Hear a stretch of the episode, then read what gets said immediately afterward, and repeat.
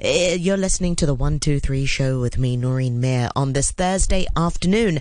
And since it's Thursday, we sometimes uh, do something that's uh, tech related, which brings us to this interesting report from our Radio 3 summer intern, Charline Xu. And she's been out and about talking to people from different walks of life about how they get access to VPNs in mainland China and also finding out about their safety concerns.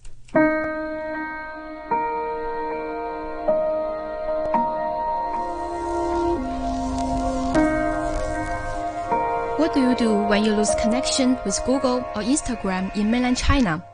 When you are traveling for business or for leisure? According to GreatFire.org, which monitors online censorship in the country, China has blocked access to 135 out of the 1,000 world's top websites, including Google, Facebook, Twitter, and YouTube. But the truth is, we now have something called a virtual private network or VPN to bypass the firewall. Today, we are joined by Chester Song, the director of Internet Society Hong Kong, to explain what's VPN for us. Well, VPN stands for Virtual Private Network. Uh, technically speaking, it is a point-to-point uh, network protocol that helps to connect uh, one computer to another or one device to another uh, with an encryption technology that means, for, for example, uh, first it needs to authenticate the device, maybe by uh, by by the machine's address or by an um, ID, login ID and password, and then um, the communication. When the communication is established, uh, encryption technology will be applied. That means uh, all the data transmitting uh, through the network will be encrypted or protected um, from outsiders. So other people, when they get hold of the data, um, they cannot see what is inside or what is being transmitted. However, since 2017, the Beijing government started a cleanup campaign and crippled most VPN services on the mainland. According to researchers from the Queen Mary University of London and the University of Rome, VPN users may not be safe from snooping as they think. 14 of the world's most popular VPN services may be leaking customer data. Nowadays, more Hong Kong people travel to mainland China for various reasons.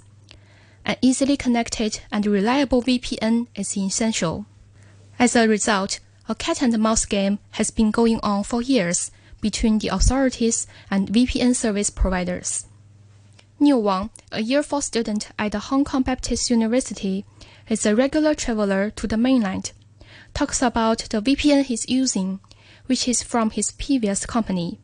Actually, because I, I used to work in Beijing and for another internship, and they have the VPN provided to, for us to use. Uh, it is free and it is very stable. Niu believes that the company has a reliable security system to protect him, so he keeps using it. But before he entered the company, he and his friends downloaded VPN in the App Store. They are quite suspicious about its safety before the uh, we enter the company, we don't have the account of that VPN, so uh, we try to download some other VPN in the App Store. For example, um, the VPN Master, for example, um, and the VPN Cat. Um, however, but when we when we uh, back to China in Beijing, some of my friends their personal information leaked out. For example, the credit card, their phone contact, and even worse is that some of the phone are blocked, uh, locked out suddenly. So I don't know. Uh, is it really about the VPN? But the case is relevant. Another PhD student in Hong Kong University, Kai Yan, is luckier since both of the universities she has studied in provide students with a rather stable VPN. After her graduation, she also needs to consider alternatives since she may pursue her career in mainland China. Kayan said some of her friends refuse to install any Chinese apps on the phone or use a separate phone to install WeChat, Weibo, or VPN apps for fear of their safety. Um, uh, I think I'm quite lucky because I can use the Hong Kong U VPN.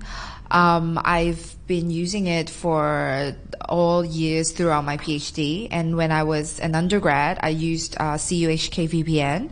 I don't even remember there's a time that I did not have to use it. Maybe bef- like a long, long time ago.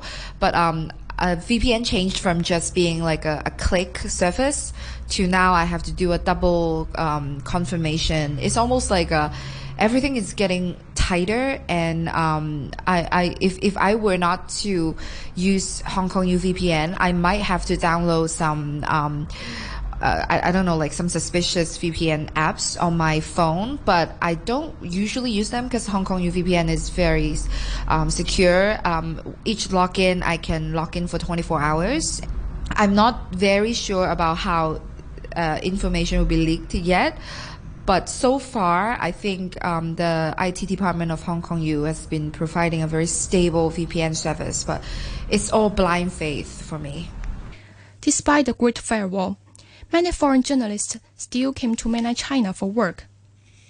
Keith Richburg, the director of Journalism and Media Studies Center from the University of Hong Kong, has worked for the Washington Post for more than 34 years. He reported for the Post based in Beijing and Shanghai for more than four years. He talks about how he overcomes the VPN problem in China.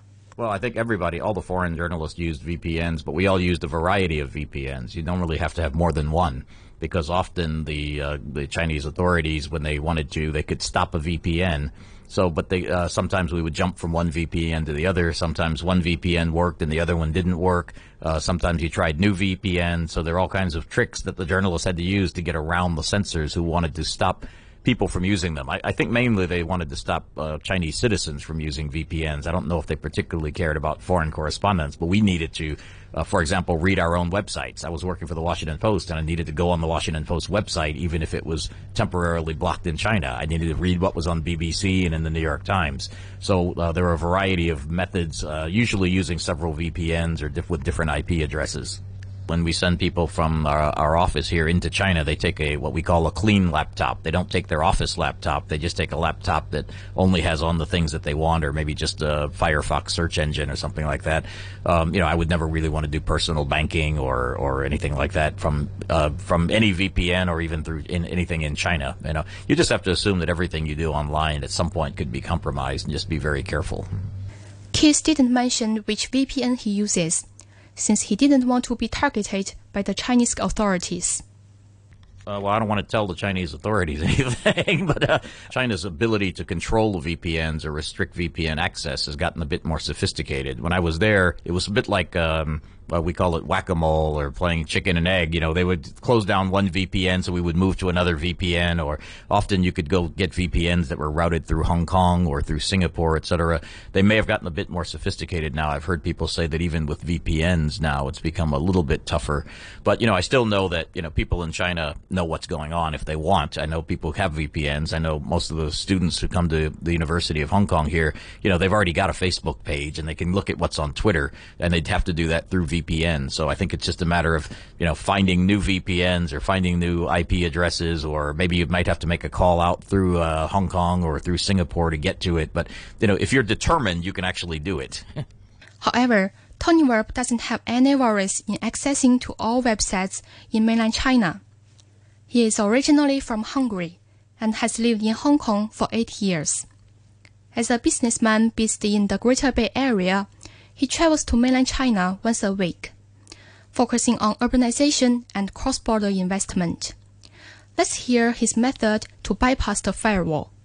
Frankly, I don't need to use VPN because there's a fantastic uh, service by China Mobile, and it's called the Greater Bay Area Mobile Phone Plan and uh, it comes at an extremely good price. This is not an advertisement for China Mobile, but it's an amazing plan, and other uh, uh, mobile carrier companies also have uh, such plans. Uh, in Hong Kong, through a Hong Kong phone number, uh, we can have the same access through our mobile data plan as we would have in Hong Kong, where, of course, all the different platforms that you just mentioned are accessible, and basically roaming is free of charge inside China and Macau for me, and I'm just sharing that that data plan with my computer, and through that, life is very simple. But Chester points out that there are still safety concerns. Anyway, for whichever plan you use, China's network will be the middleman to help us connect with Hong Kong. The security of the VPN software itself is very important. So, for example, it's um, you need to be sure uh, where uh, you download the VPN software, uh, who made it, uh, whether it is a true uh, VPN software or it is, it is a malware that provides you with VPN function. The, the other thing, of course, is you after you get connected with a VPN, uh, it is important to check where you access or what sites uh, you access uh, after connecting to VPN because the VPN only provides security between your device and then the other VPN gateway. It, if you go beyond that, for example, you access you connect to VPN, and then from that point on, you access another website in the mainland, and from that point on, the communication is not encrypted. Um, and if that site contains any malware, or you download any malware, or download or or access any malicious content uh, from those sites, those content can go back to your device and infect your device. Please always be cautious when you use VPN in China. Double check the producer of VPN before downloading and be well prepared with more than one VPN that you can use.